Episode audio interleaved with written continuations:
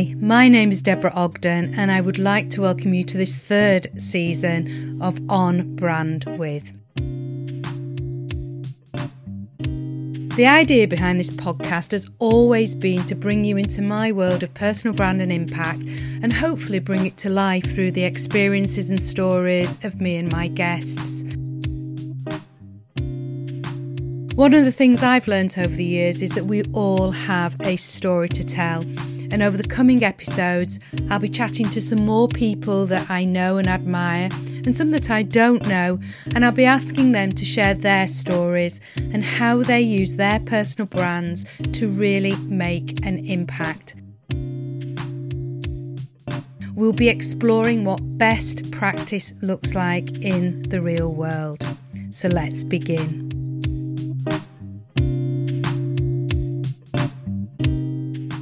My guest today is Juliet Thomas. Now, I've known Juliet through mutual contacts and brief conversations we've had over social media, but this is the first proper conversation we've had. After giving up a corporate career, which I have to say has some rather spooky parallels to my own, she has followed her passion, that of all things creative. She set up the Curious Creative Club, which is an umbrella brand for a number of creative projects. In the conversation, we discuss what creativity and being creative really means and how her work covers everything from creative writing, painting, vision boarding, and coaching small creative businesses. Oh, and she plans to write a book. I really do think that Juliet might be one of those guests who somehow seems to have more hours in her day than the rest of us. As always, I hope you enjoy this conversation and maybe you'll be inspired to try something new.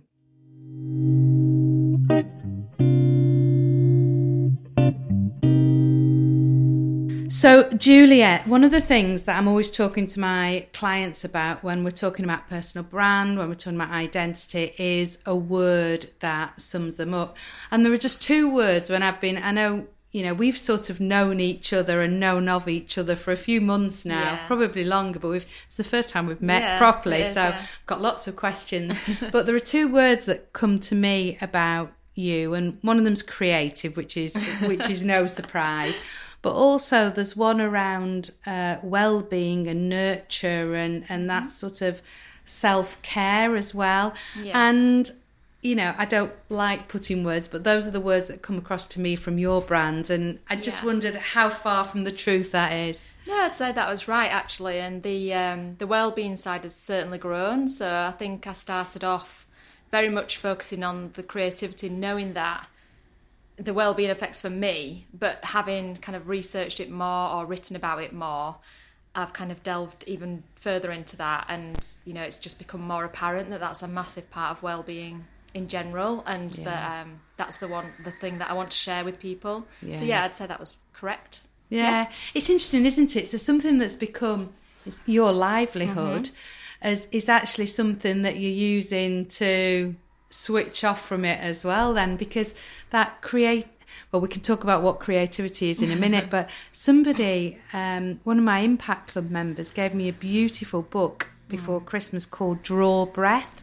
I don't oh, know if you've seen it, yeah. and it's it's it's like a mix of yoga and breathing, but how you use drawing and creativity for a from a well-being point of view. Yeah, yeah. Um, I often explain sort of the way that I see creativity as almost like active meditation. So I'm not very good at the traditional kind of meditation. I've tried it many times. Um, but for me, it's still about getting into that kind of flow state, that kind of singular thought that's distracting you from mm. perhaps other stressful things that are going on, and you kind of enter that flow state, and it's it's where you lose track of time and you're fully involved in that creative activity. So, mm. Yeah, that's that's how it feels for me, definitely. So, what puts you in your flow state? Oh gosh, so many things. um, yeah, absolutely loads of things. I think it always starts generally with a walk. So I walk my dog Barley every day in the woods or around the area, and that certainly kind of gets me in the vibe, I'd say. And then my passion projects for my own sort of creativity are always writing, photography, and art. So right. um, when I left corporate life, that's kind of the three things that really became a big part of my life. Um, they had been kind of all along, but not mm. as as fully as they did when I finally left corporate land. so, so were you? So were you arty at school? Yeah, I did. Um, I did GCSE art. Uh, I look back at the pictures with horror, but yes, I did. Um, I also did design and technology, actually, which I find quite funny now because I'm not really that technological. Um, yeah. But yeah, I I always not naturally always at school as well, but um, just as a hobbies, I, I would sketch and doodle all the time. I, you know, everybody always bought me like sketch pads and colouring pens and okay. things like that. And I'd write a lot or make up stories. I was re- saying really good, not really, really good, but in English, I loved English. I loved mm. writing and making up stories uh, for that. So yeah, I'd say it was a big part. I think that's such a talent, isn't it? It's really interesting. Last night we've just been saying about we've got sons similar age. Mm-hmm and uh, we were looking last night. Oscar's um, got some poetry. Part of their GCS English GCSEs, they've got to annotate and learn about fifteen yeah. poems, and he was mortified because all of a sudden, Paul and I, my husband and I, started saying, "Oh, have you learnt about Wilfred Owen? And have you learnt about Seamus? Shane, can't even say it, Seamus Heaney?" Yeah. And uh, we, we started, and I could see him sort of yeah. roll in his eyes, but I think there is just something about that creativity. And, mm-hmm. and I was mm-hmm. saying to him, he wrote a poem when he was about, well, he was still at junior school, so he'd be probably yeah. about eight or nine. And, um, and it was all about um, the concentration camps. Oh, wow. And, um, and it was called Pale Angel, and it was this piece that he'd written. Yeah. And it stopped me in my tracks. And mm. I know some of the staff had said, can't believe that somebody of such a young age. Yeah. So, what I'm trying to get at is that even though, and many of us will say we're not creative, and, and I say we'll talk about that in a sec, but I think you may not be creative when it comes to um, drawing, but his use of language yeah. is something that is obviously very much part of who he is. Yeah, I have a very similar thing with my son. So he uses words that we've never taught him. And we yeah. always find it a bit strange that he uses these big words but uses them in the right context. And it's completely different to my daughter. Mm. um, she often asks him what things mean. It's really interesting. But from a really young age jake always liked stories. He you know he did um, write for pleasure at mm. certain points. Not now because he's 13 it's not cool anymore. Yeah. But yeah he did at some points. And his initials are so I I used to make up these stories to him um, about Jet the super fast boy. Wow. And he used to make them up back to me. So we used to have this, and now he cringes at it. And I'm like, yeah, yeah but you used to love it, Jake. I promise you. Yeah. um, yeah. And you know, looking back, I had that in my childhood. My dad would make up stories mm. about this character called Ragabobbin that lived in the woods, and I didn't realise till I was kind of I didn't remember about that till I started doing it with Jake, and I thought, ah, yeah, actually that yeah. happened for me too. So I think there's many different ways that you can be creative, and you know, this is where the creative question comes in, where people judge themselves for not being creative, and that's often from you know, being told at school as well, or, mm. you know, just don't bother with that because it's not you. And it's such a shame. It really kind of breaks my heart. And especially at the moment when a lot of the creativity is being taken out of lessons and all those subjects at a young age are being sidelined, it's just so annoying because that is when they are you are at your most creative as, as a child and we lose it as we get older. But what i would say is that you know there is this misconception that you've got to be an artist or you've got to be a mm. writer and it it's just not true. There's so many different things that you can do and and that is what i did when i left um, work. I just kind of threw myself into trying lots of different things. And i think if you just give yourself permission to experiment and play rather than being perfect first go then you know it just frees you up from that kind of negativity in your head saying you can't do it can't we all learn from that? So, yeah. um, I want to ask you about because we've got some really interesting similarities in our career, and I'll ask mm-hmm. you about that in a sec. But when I was doing my research for today, um, I, I, found something. So, so let's just set the scene a little bit. So you have the Curious Creative Club and the website, yeah. and when I was looking on there, and we can talk about that in a minute, how how your different strands come yeah. off there, but um, and you'd written a blog about um, sketching and about black ink and, and getting a fine line pen yeah. on white paper mm. and that contrast and the impact of that. Yeah. But the thing that I picked up was you'd said about people trying with pencil and having a go, mm-hmm. and then you keep rubbing it out because it's not perfect. And yeah. and I've openly said on this podcast, and I say it to my Impact Club many many times. Mm-hmm. You know, I've had counselling for perfectionism, so I really am a recovering perfectionist. Yeah. It's something I have to work on every mm. single day, and it actually challenged me because I thought you know, I'm, I'm no great drawer, but I can draw yeah. and I quite enjoy it yeah. when I get into it.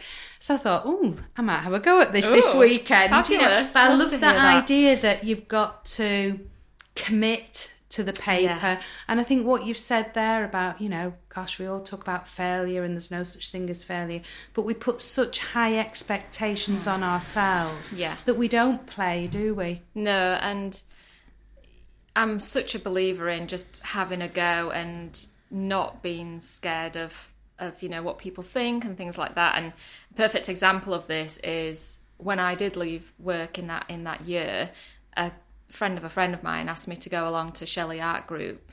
I think I mentioned that, you know, quite like mm-hmm. art. And she was like, come along. And I was like, really? I haven't done it since art GCSE. And she was like, no, no, it's fine. So I went along, unbeknown to me, like mega amazing professional artists in that group. Really?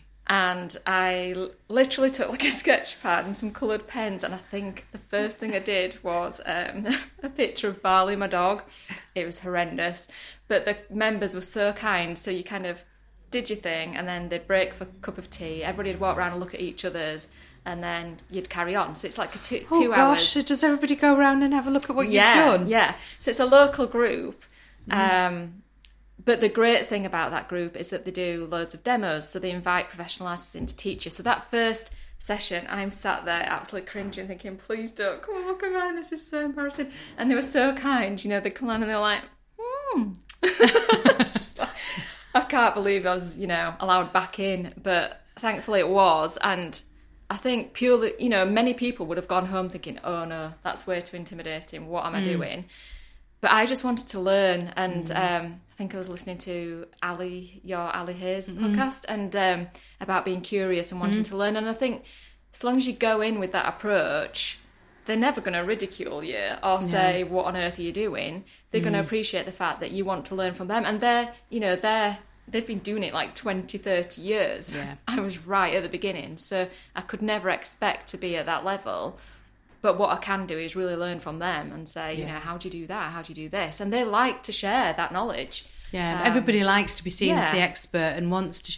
You know, you, have hit on something there. I remember uh, listening to um, can't remember who it was now. I listened to so many podcasts, and it was somebody quite high profile.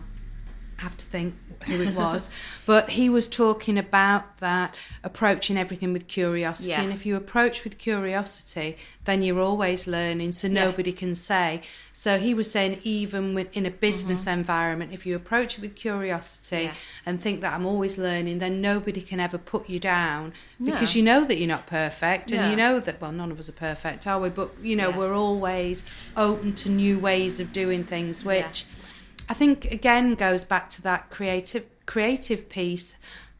You know, um, I talk a lot. I have my membership, the Impact Club, and we yeah. talk a lot about the ways people can be visible, the ways people can show up, the way we run our business. And so many people have had to be creative mm-hmm. over the pandemic to adjust yeah. their businesses to survive. Yeah. And certainly that was me being creative, creating an online membership. Yeah. But um, one of my members that I know is one of your uh, Wow Wednesday yeah. members. we have a um, mutual member, don't we? yeah, she always says, you know, the thought of coming on a podcast, the thought of standing up in front of speaking to mm-hmm. people would have her running for the hills. Mm. But for me, her creative writing is yeah. just incredible. Yeah. And you know, when you were talking about flow before, I do think it, it's if you can find those strengths and find that flow and find what you're good at, it can be used in so many different areas of our life. Yeah, absolutely. And that that is what I do. So I what I always try to do with kind of all the strands of within the club, um, and this goes for the member you're talking about as well, is I, I try to go along the journey with them and be mm. at their side rather than above or below mm. and just say, mm. you know, this is what worked for me or this is where I struggled and this is how you can overcome this mm. or, or have a go at trying to overcome things.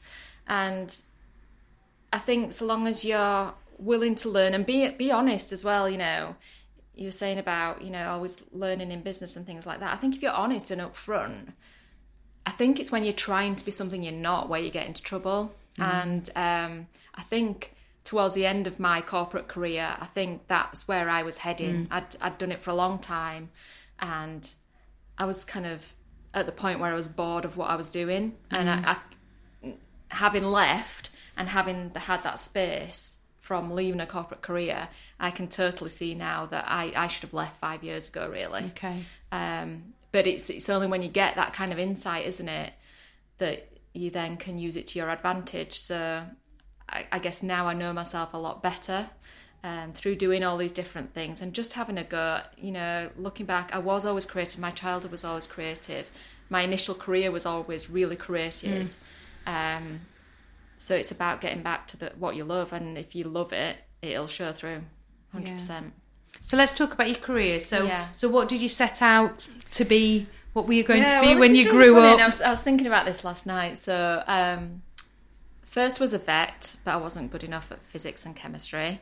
I think second, I wanted to be an occupational therapist, and I have no idea where that came from.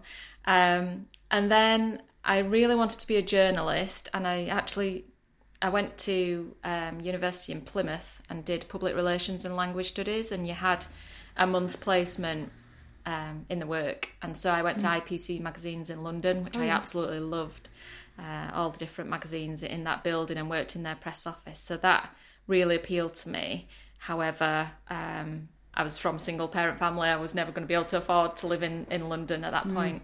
So I came back home and applied for various jobs. And my career's always been a bit funny in that I've kind of fallen into jobs. So I I went to an interview and, and sort of came second in that, but the doctor that was in that interview said, Look, you know, the other person had slightly more experience, but would you come and work for me? And that was a Yorkshire Children's Spine charity okay. in Jimmy's in Leeds.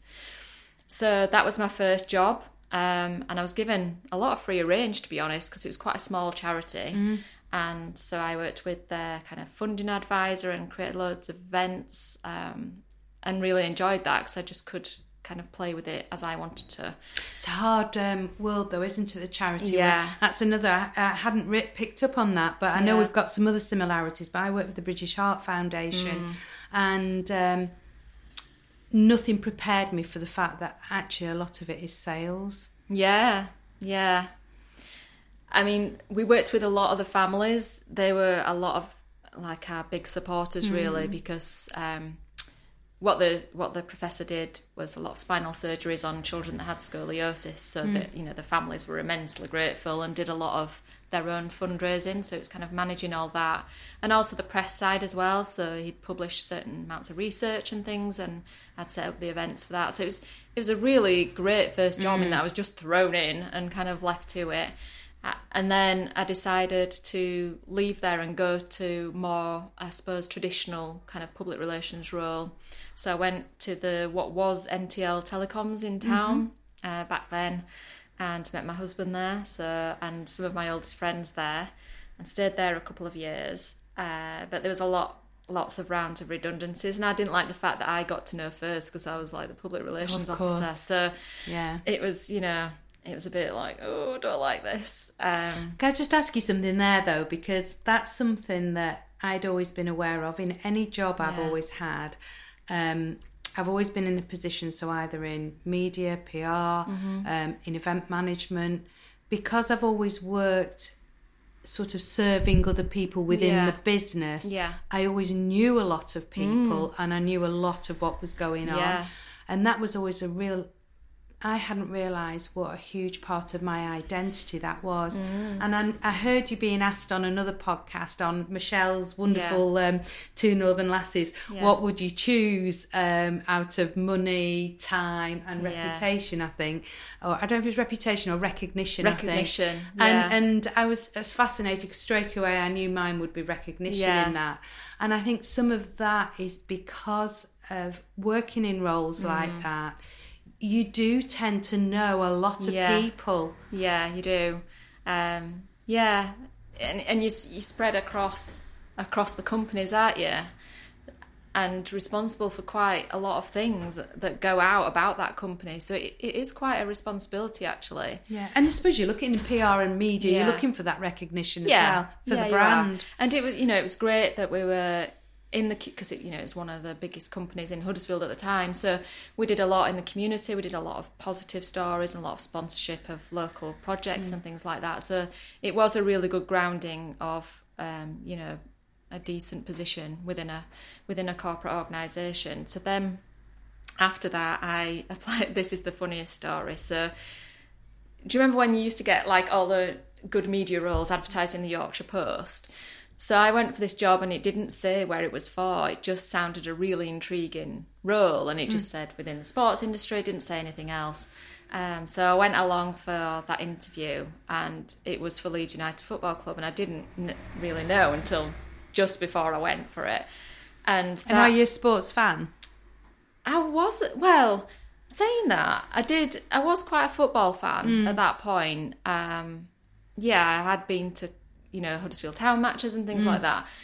But it was more just the kind of um, difference, I guess, from going from telecoms to a different industry yeah. again, and yeah. I was just up for the challenge really. And it was a community relations pro- project role, so it just sounded really exciting. So I met the boss and went through three three rounds of interviews and it was back in the day when S Club 7 had Reach for the Stars out and no word of a lie every time before I went for that interview that song came on the radio so I was like this is a sign you're manifesting yeah, through S Club 7 yeah it was really funny so I joined there for four years and it was just incredible we were really high up in the Premier League at the time. We were in the Champions League. We had the biggest Premier League budget for community projects. So as you'll as you know from your mm. experience, you had the education side and you had the football and community side. Mm.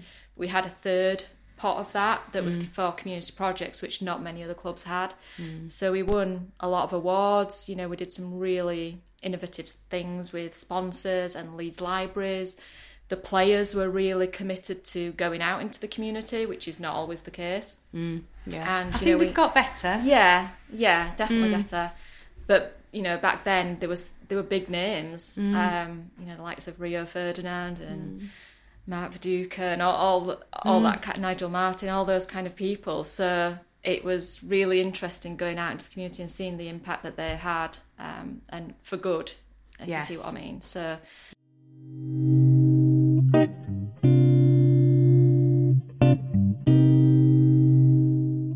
I think that's really interesting from a a personal branding point of view. And um, I know a lot of people that listen to this will have heard me tell the story, and I told it again on yeah. Friday about an experience I had yeah. with Oscar at Huddersfield Town mm-hmm. and two of the players interacting with him and him, him wandering off and him saying, you know, that might be yeah. the greatest experience of my life. And I don't think you can underestimate the power, no.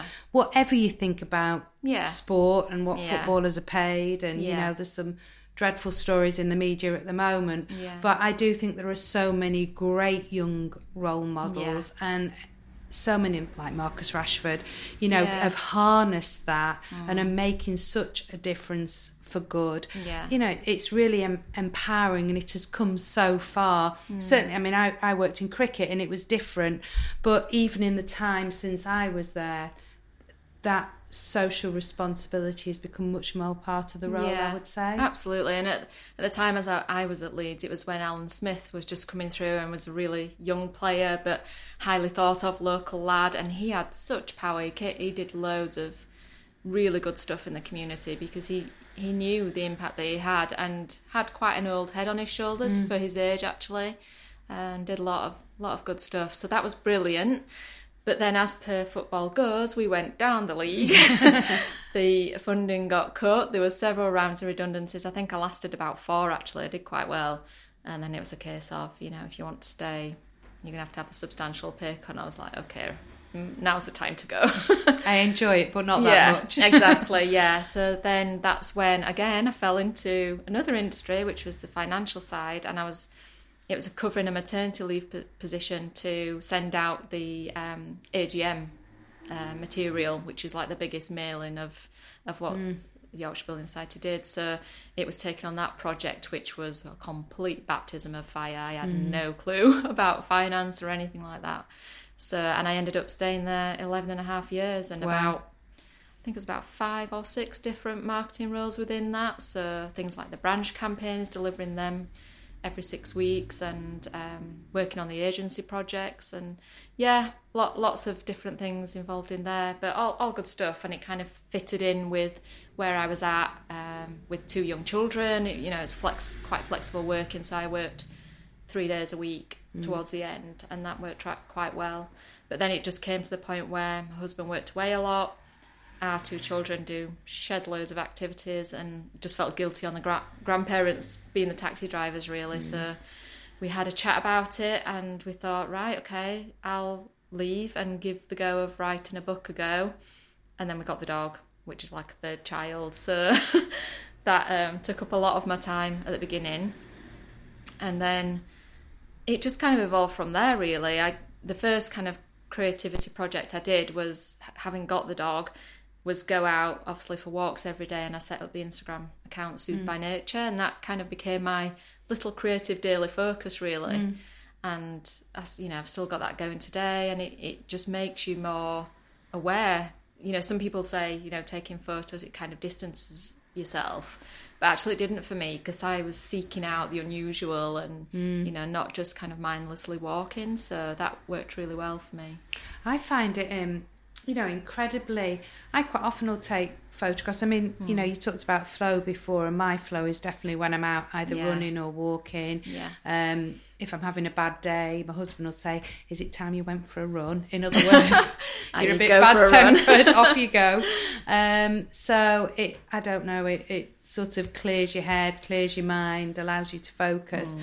But I do think there's been so much and we've all heard so much about well-being and get you know so much research showing how immersing ourselves in nature is so good yeah. for us but i do think so often we don't actually see we're yeah. not intentional when yeah. we're out walking yeah and having a camera or mm. your iphone or whatever just makes you see life through a lens sort of a bit does. more focused somehow yeah, and it's something that I often recommend as a starting point for anybody wanting to get into anything creative because you know most of us have got an iPhone, a phone at the very mm. least to take a, a picture mm. with, so it's easily accessible and you know simple things like I've done challenges before to go out and see what faces you can see in tree barks and things mm, like that. And there's mm. three very particular trees in our woods that all look like characters. And then, oh, wow. so you can take pictures of those and then create a story out of that. So there's mm. so many things you can do with nature. And within my art, you know, I'm always trying new things as well as what I learn at the art club. I'll I'll just do random things like last year I collected a load of grasses and I'd print those, but then put them in the frame as well and make like 3D pictures. And, you know, they looked really nice. So I'm always trying new things, and mm. nature inspires a lot of that. Yeah. So going back to your uh, Curious Creative Club, so yeah. you've got this. I know I'm going to say you've got the website, but I know yeah. it's so much more than that. Yeah. And and I don't know if you've ever come across Jonathan Field's work, but Jonathan Field talks about it, it's not about a tribe, it's about mm. a movement. And mm-hmm. I virtually feel that you've created this feeling of creativity mm. and this feeling of possibility virtually. It virtually yeah. gives people permission and um, through many different things. And I know you have your Wow Wednesdays and you have your uh, writing workshops and mm-hmm. and you have your own art that you sell yeah. and and lots of different um, well, lots of different strings to your bow. Yeah. So, from a branding point of view, mm. How did you cope with that? Has that caused you challenges at times? It has, mainly with my family, who always wanted me to focus on one thing. um, so trying to explain them, but I found different ways of doing it, and you know, we're lucky within the Wow Wednesday accountability group. We've got some really talented people in there, and there's a new member called Claire who lives far away actually and joins us on Zoom. But she's got um, a business called Five Rubies, and it's about telling your story and doing it succinctly and clearly. And she's helped a lot with the people that have, do lots of things to kind of narrow it down. Um, so I think essentially everything that I do plays into that creative potential. I'm trying to encourage people to tap into their creative potential, whether that be through kind of mentoring and coaching with the Wow Wednesday accountability group or the I, I run writing clubs now. I obviously sell my art. I'll do workshops for other people. So like um, I know you'll have heard of Give a Few Words and Mm-hmm. Sharon. So I've done things for her in terms of encouraging the people that are writing letters for her project, giving them new things to think about and what to write and all that. That's kind for of thing. people that are lonely. Yeah, yeah. So she's got a really good project going, and I think what I always wanted to kind of, it goes back to what I wanted to be originally, which was you know magazine journalist. I feel like I'm almost creating like a magazine, so, So that the website's like a yeah. hub of everything that's on there, and it does all tie in together. But I've also, you know, through the beauty of Canva, thank thank the Lord for Canva, I've I've created like a bit of a diagram where the club's in the middle and with little things branching off it to Mm. show how it all fits together. And I think graphically sometimes just showing that explains Yes. it better than trying to talk about it. I'm also doing coaching now through Life After Cancer, being um, funded to do that. So that's going to be another element. We'll talk about that in a second because Yeah. that's a whole new. So just before we leave that, so you virtually you're create curating, aren't you? You're like the editor Mm-hmm. Yeah. and, and pulling it all together. Yeah. One thing I just want to ask you about because I know this came up. I think it was in an Instagram conversation Okay. about your logo because I know a lot of people think the logo is the brand, and I was like, no, No, your brand not. is your experience. And you said about the story behind the logo. So tell me about Yeah, that. So, so- it's a tree, isn't it? Yeah, there's a tree on there. So if you look at my website, there's kind of like a background image that's blurred out trees, which is a photograph that I've just taken in the woods. And then there's the Curious Creative Club writing over the top of that. But then to the right of that in a circle is like a little ink drawing of a tree. And I've got a card version of this that I mm. sell as well. And up the side of the bark it says shake the tree. And this came from I was look, trying to look at how long ago it was, and I think it's 10 years. I told my friend, and she couldn't believe it. 'cause I went with a friend in Scarborough um, to go to the Gary Barlow, like personal, quite small Intimate, concert yeah. over there. And he had a singer called Nell Bryden, who was a jazz singer from New York, I think, be his support act. And she had this song called Shake the Tree. And she basically did quite a big introduction about it how, you know, throughout life you can stand below the tree and look up and wait for the apple to fall and just wait for life to happen to you. Or you can actually shake the tree and make the apple fall. And that's always stuck in my mind. So it's become a bit bit of a motto uh, for myself and, and this friend.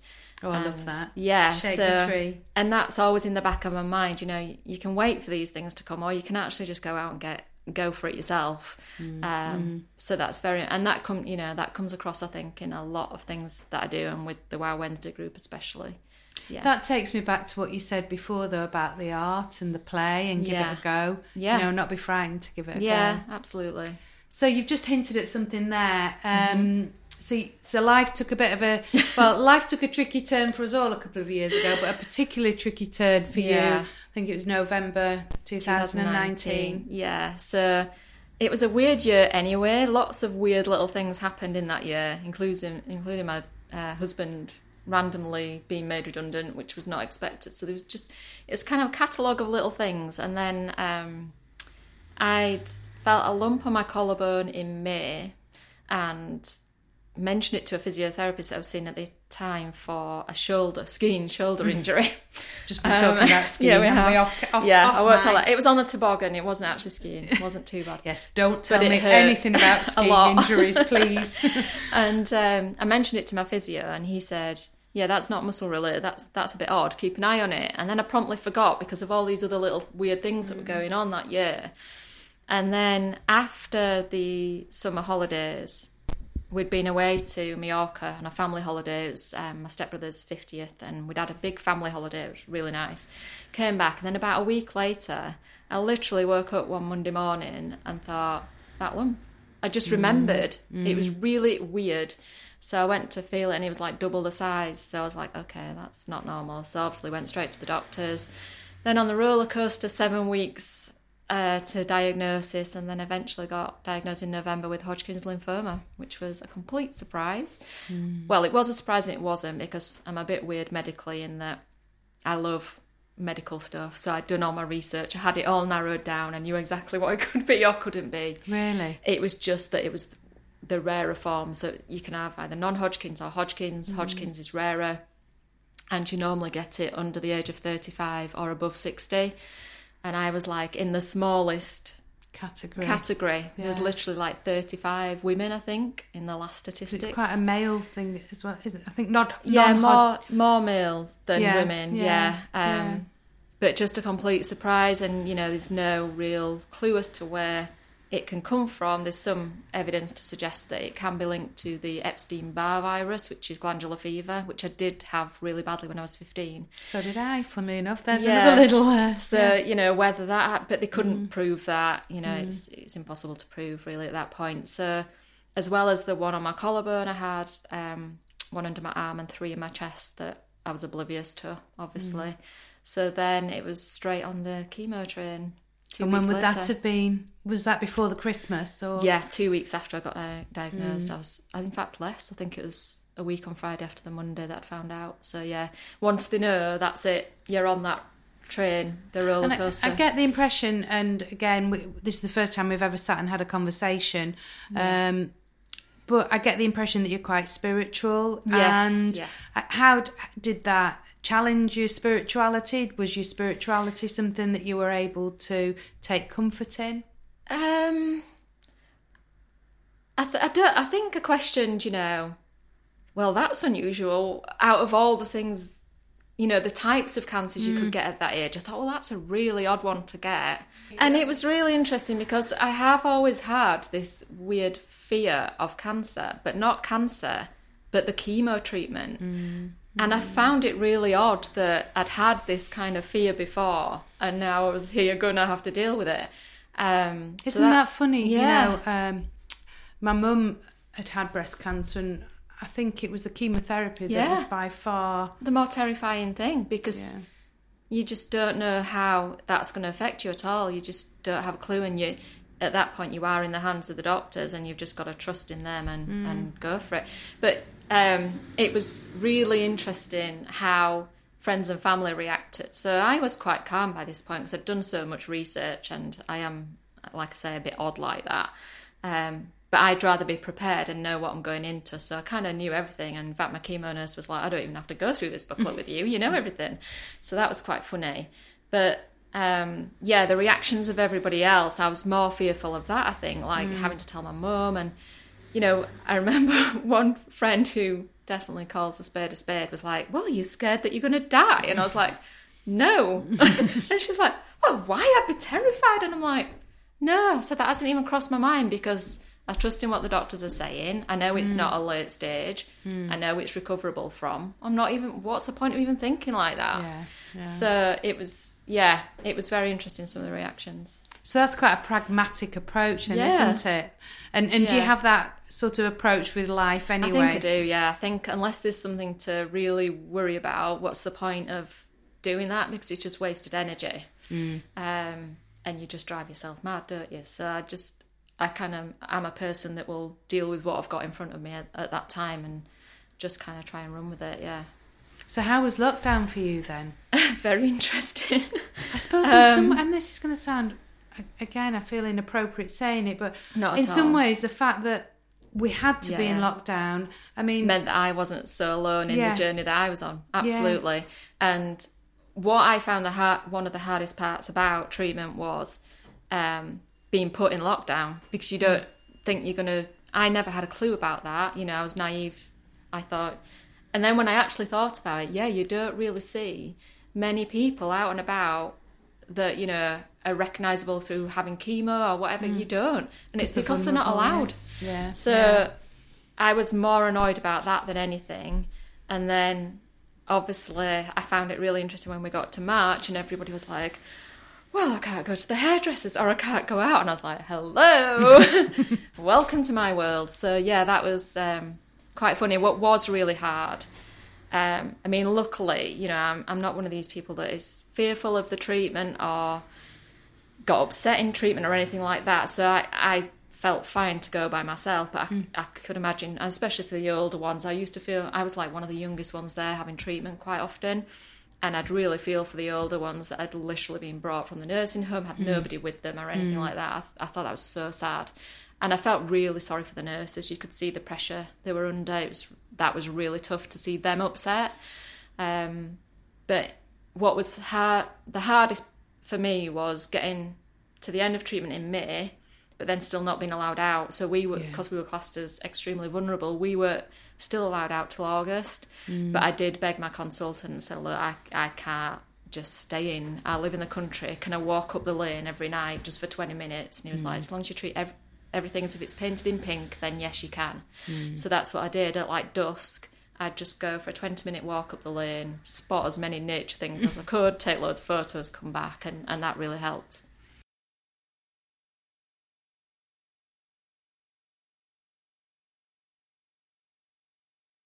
And the other thing that you have, have talked about, and again, I can see some parallels in my own life, is, is that you've talked about how your career has been a series of opportunities in some ways. definitely. And um, it was interesting. I was talking to some lawyers last week about, you know, have a plan and and do this and do that, and and that's what we encourage Oscar to do. Yeah. But actually, my life wasn't that, and I No. didn't have a plan, and Yeah. it has been a, a series of. There is a path to it Yeah, and a yeah. theme to it, um, but even but one thing I think that I've always done is spot the opportunities. Yes, yeah.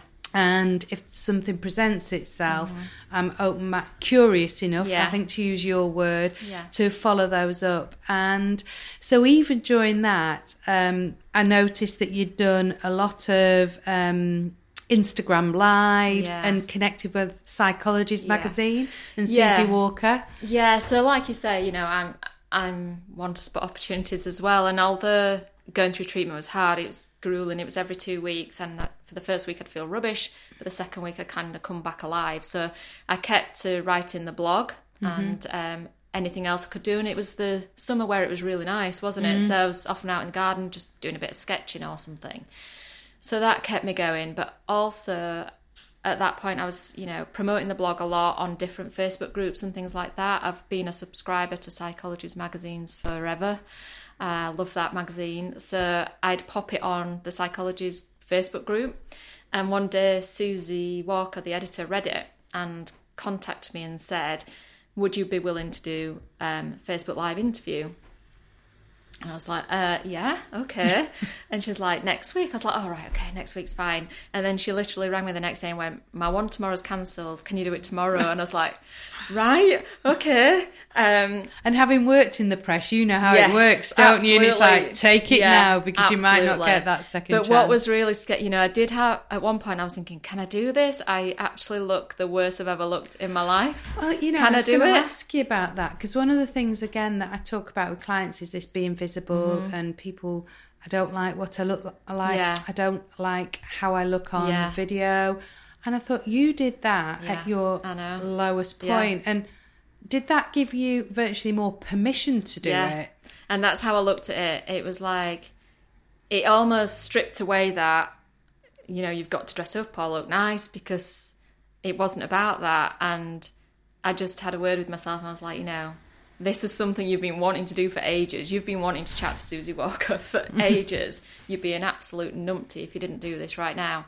So that's what I did. And, um, it, you know, it was a really nice chat. She's a lovely woman and she'd gone to college in Barnsley, so we had quite a few weird things in common. Mm-hmm. So we had a really mm-hmm. nice chat, and then afterwards, she contacted me and said, "I think there's something here. I think I think we need to continue like this conversation." So I was like, "Okay," thinking, "What's she thinking?" Um, and she eventually said, you know, would you do a series of like Instagram lives for us? So that's what I did. Like I think it was every week at first, and then we we stretched it to every, you know once a month. Because mm. what she did, which was really good actually from a psychologist's point of view, at that point they were in lockdown as well, and she lived on a houseboat in in London. She didn't she? Yes. So she yeah. used to do these lives yeah. like every day mm. from a houseboat. She really turned it around. Um, which was great for like all the readers and viewers that you know were going through it all. So she had a lot of these kind of perceived experts on there doing things on Instagram Live. So she'd have like Mary Fenwick, who was the advice lady, uh, Pete Cohen, who was a coach, you know, various different people on there, and then me on there doing my little creative thing. But as scary as that was, I had notes and notes in front of me, and you know, I'm quite used to the Instagram platform, so that didn't phase me too much. But I just wanted to make sure it had impact, really. But the first one I did was um, I thought, yeah, I'm onto something here because I got so much feedback from people that had done the challenge that I'd asked them to do, and it was about trees. It, you know, it wasn't anything really complicated or hard. And this lady had been up all the night with a premature newborn, had seen my live, and had handed the baby to her husband, gone off and written the most amazing poem, and sent wow. it to me and said, "This hour." made my night because I was having a shocker, you know. So when you get things like that, it's like, oh wow, you know, that's so oh, nice. That impact that yeah. You, and again, you know, I'm always saying to people, you never know the impact that something no. you post yeah. will have Absolutely. on other people. And yeah. and I've done it myself. You know, we've all had those moments where you're scrolling through and you just see something that you yeah. need to see in that moment that inspires you. And um, and I can remember you know, in a in a similar way, sharing short videos at the beginning of lockdown. Mm. Yeah, I remember people, those. Yeah, yeah. the Umbra and Bite Size, yeah. and people saying, "I look forward to them because it gives me some structure yeah. to my day." Yeah, and I think what you're doing there is mm. it's giving people something, some yeah, uh, some structure for people to look forward to, isn't it? And like I say, you know, I was I I did it very kind of raw and vulnerable. I was there in my headscarf. You know, I'd explain wow. to people at the beginning oh, by the way, I don't look anything like the photo that they're selling this on. This is why. Mm. And, you know, I'd have a bit of humour and banter about it. And and that's where I talk about, you know, meeting people where they are and being relatable and on, on the same page as them because then they feel more like that they can do it too. They're heard, aren't they? Sorry, yeah, they can be heard. Yeah, exactly. Yeah, yeah. yeah. So yeah. it felt very much, you know, I'm alongside with you. Let's do this together. Mm. Let's do something creative while mm. we're in this ridiculous situation and not watch the news. Yeah. You know, that's that's what it was about really. So I really enjoyed doing that and I, I kind of challenged myself to do it. You know, it was a bit like, come on, let's see if we can do this for a laugh and it paid off. It worked out okay. And then and that's been my kind of attitude since really. So last year, you know, there's been a lot of collaborative chats with people that are in similar spaces to what I do. So like Danny mm. from Good Footing, he's yes, one that I've been yeah. speaking to um, and there's Rachel from the Creative Map. So there's there's lots of pockets of these people around doing similar things, and I think if you can collaborate and kind of share that message, it's mm. it's really good. It becomes like you say a bit of a movement then, a bit of a well-being movement, yeah. and I think that's what I'm you know trying to do. And this is where it's kind of now led on to the coaching. So yes, and that's an that was an opportunity and a half, and that that is where I think was the cancer journey for a reason. And I know that sounds a bit woo and a bit bizarre, but I wouldn't have necessarily taken done that if that hadn't been the case. So Steph, who set up Life After Cancer, it's a community investment company, and there's not many facilities out there for after the cancer journey. So you're kind of released into the world, yeah. see you later, have a good time, and everybody's like, "Whoa, what just happened?" I've heard that from so many yeah. people. And yeah. she she got a stat as actually that's 92% of people find it harder after the cancer mm. treatment's finished. So she's brilliant and she had the same cancer as me actually and she does peer support groups in a 6 week program which I did and have done some creative workshops for her as well for for the members of this and then she got some lottery funding to kind of extend this journey further so that she can train people up to deliver the program so that she can then go out and get more you know funding and do the higher level things so myself and another lady are currently training with Norworks um, coaching company mm-hmm. to kind of go through this six month program and then we'll volunteer our time back. So it was a win win for me because I didn't have to find, you know, a big chunk of money to spend on coaching mm. training, mm. But also how brilliant that I can give something back to that cancer community. So yeah, it's really worked out and I love the training. Start, and are you learning?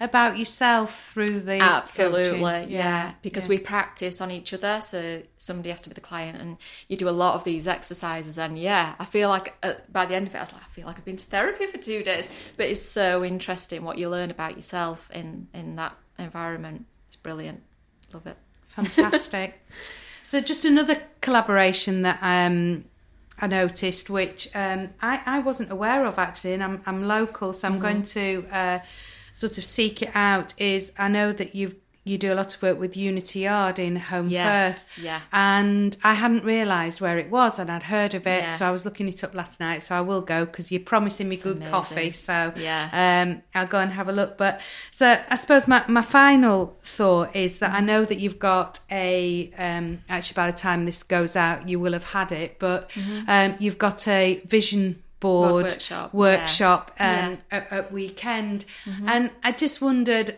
so, you know, you've talked about your career, your life and how it's mm. taken this path. Yeah. What's on what's on Juliet's vision board for this oh, year? So many things. So we did this in the coaching actually. I was used as a guinea pig and one of the questions is, you know, what is your kind of wild dream? So I said it. And then the next question is, and what is bigger than or better than that? And then wow. I was like, oh, yeah, good point. Okay. So I think for me, I'll never stop learning. I'll never stop looking for new opportunities. It's it's a blessing and a curse that I have. I wake up in the middle of the night at four o'clock with a billion ideas, and I really have to rein myself in or just write them down for another time. So I'm always looking at what more can I do, what can I, how can I challenge myself.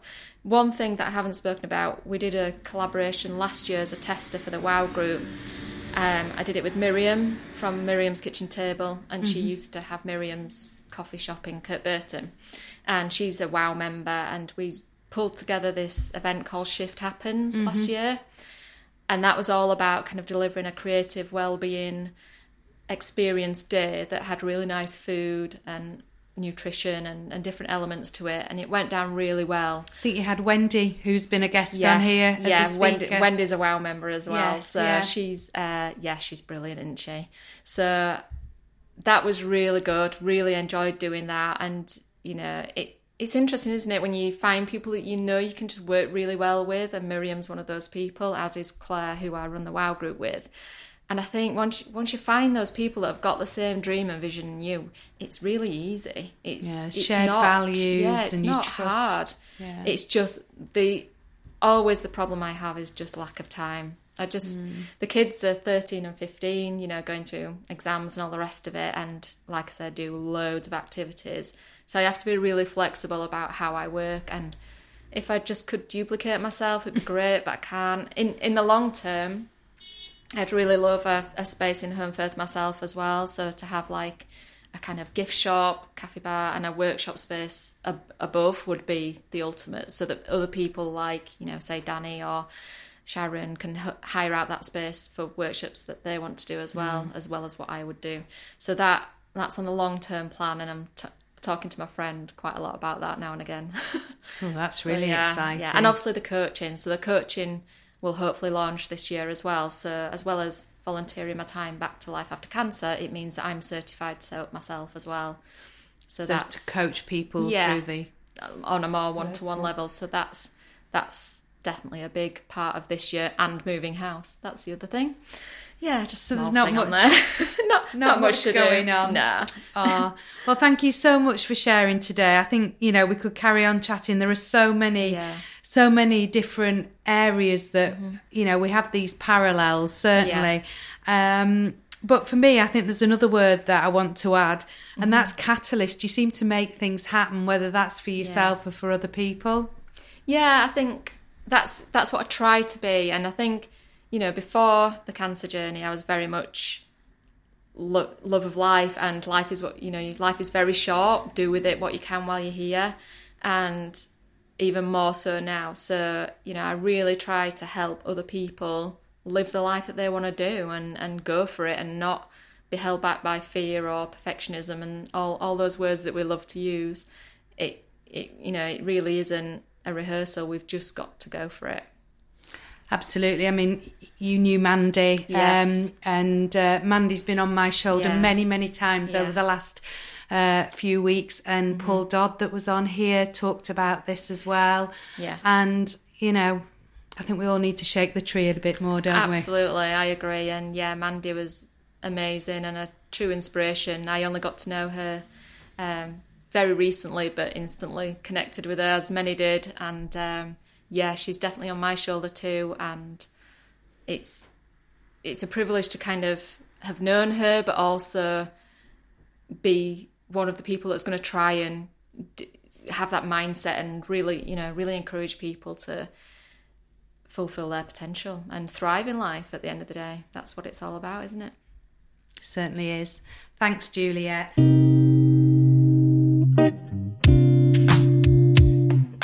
Hope you've enjoyed today's conversation and I'd love you to join in the conversation as well. The best way to do that is through social media and I can be found at Instagram and Twitter at DO underscore impact. If you'd like to sign up for my newsletter or learn more about my monthly membership, the Impact Club, please visit the website at deborahogden.com.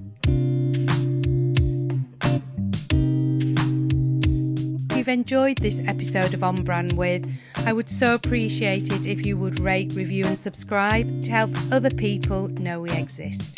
Thanks for tuning in, and I'll see you on the next episode. Thanks for listening to On Brand With. It was hosted by Deborah Ogden and produced by me, Anthony Short. This has been an A Short Stories production.